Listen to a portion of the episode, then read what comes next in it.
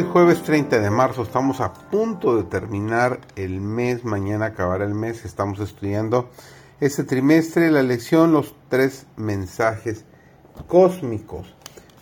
Eh, el título esta semana ha sido Jesús gana, Satanás pierde. Su servidor David González, nuestro título del estudio de hoy es El remanente de Dios en el tiempo del fin. En la palabra de Dios se describen dos bandos opuestos que influyen sobre los seres humanos en nuestro mundo y los dominan. Estos bandos están actuando constantemente sobre cada ser humano. Los que están bajo el dominio de Dios y la influencia de los ángeles celestiales podrán discernir las astutas artimañas de los poderes invisibles de las tinieblas. Los que desean estar en armonía con los agentes celestiales debieran ser sumamente fervientes en cumplir la voluntad de Dios. No deben dar la menor cabida a Satanás y a sus ángeles. Pero a menos que estemos constantemente en guardia, seremos vencidos por el enemigo.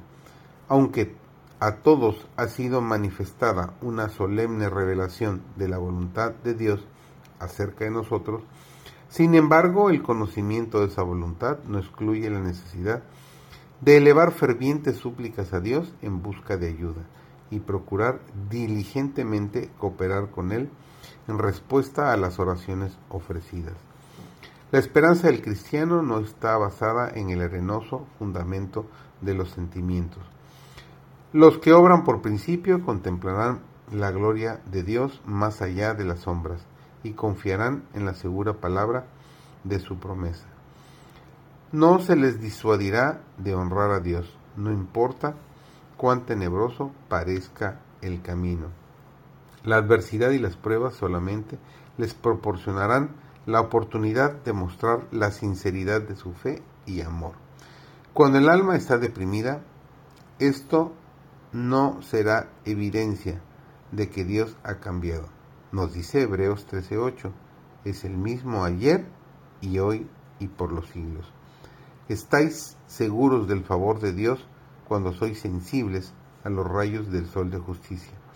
Pero si las nubes inundan vuestra alma, no debéis creer que estáis olvidados. Vuestra fe debe abrirse camino a través de la oscuridad. Hay que tener en cuenta siempre las riquezas de la gracia de Cristo. Atesorad las lecciones provistas por su amor.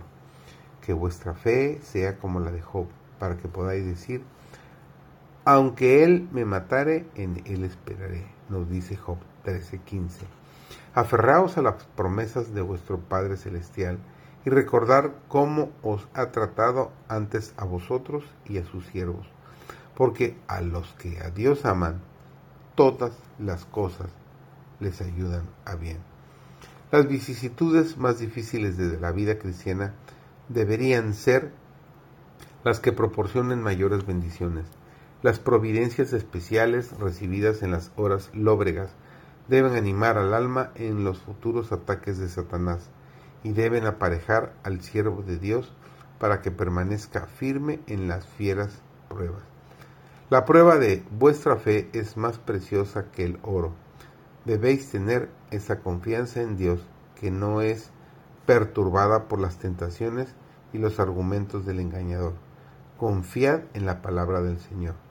Si bien la vida del cristiano ha de ser caracterizada por la humildad, no debe señalarse por la tristeza y la denigración de sí mismo. Todos tienen el privilegio de vivir de manera que Dios los apruebe y los bendiga. No es la voluntad de nuestro Padre Celestial que estemos siempre en condenación y tinieblas.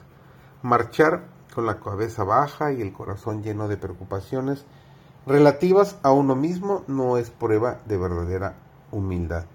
Podemos acudir a Jesús y ser purificados y permanecer ante la ley sin avergonzarnos ni sentir remordimientos. Ahora pues, ninguna condenación hay para los que están en Cristo Jesús, los que no andan conforme a la carne, mas conforme al Espíritu, nos dice Romanos 8.1. Por medio de Jesús, los hijos caídos de Adán son hechos hijos de Dios, porque el que santifica y los que son santificados de unos son todos, por lo cual no se avergüenza de llamarlos hermanos, nos dice Hebreos 2.11. La vida del cristiano debe ser una vida de fe, de victoria y de gozo en Dios. Todo aquel que es engendrado de Dios vence al mundo y esta es la victoria que vence al mundo, a saber, nuestra fe. Esa debe ser tu victoria también.